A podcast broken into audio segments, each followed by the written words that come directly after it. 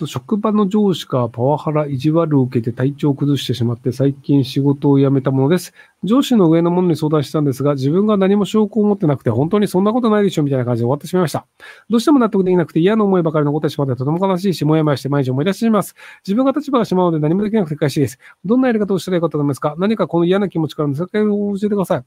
えっとですね、あの、まず、パワハラを受けたというのを上司の上の人に説明して、そうだね、かわいそうだね、その上司が悪いよね、あなたは悪くないよねって言ってもらえると思いました。あの、会社というのは、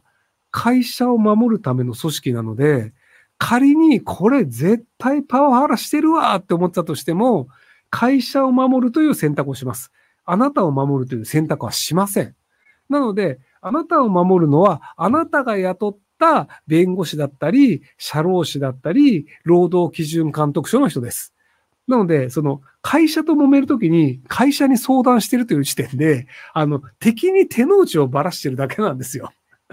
なので、敵に対して手の内をばらしても自分が有利になることはありません。なので、あの、この嫌な気持ちから逃げ出せる方法であれば、きちんと戦って勝つっていうことなので、あの、弁護士さんに相談して、こういう証拠があるんですけど、どこいう、あとどういう証拠が必要ですかとか、労働基準監督署行きたいんですけど、どこしてもらえますかっていうので、ちゃんと会社と戦うという姿勢を見せてください。あの、なんか、かわいそうだね、よしよしって言ってもらえるのは学校までだと思った方がいいんじゃないかなと思います。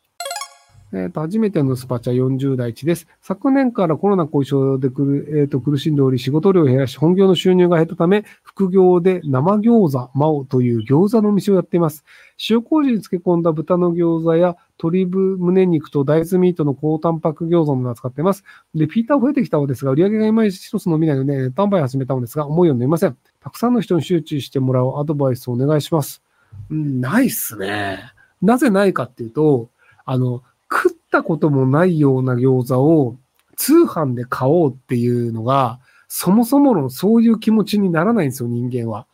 その、じゃあ、えっ、ー、と、通販で聞いたことがないカレーを買ったことがありますか？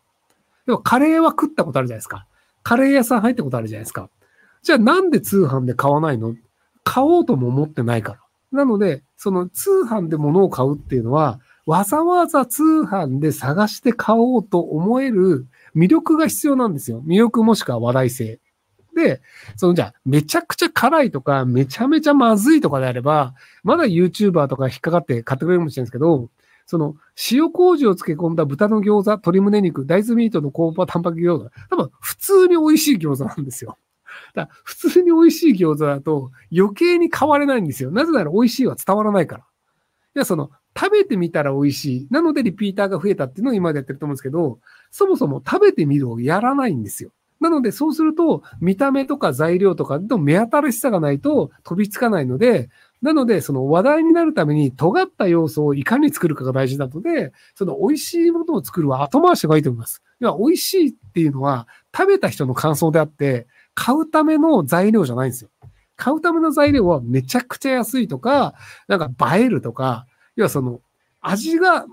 食ってみないとわからないから味は味覚定じゃないですか。なので、味がわからない状態でお金を払ってもいいと思える要素というのが何なのかっていうところに、ちゃんと頭を使った方がいいんじゃないかなと思います。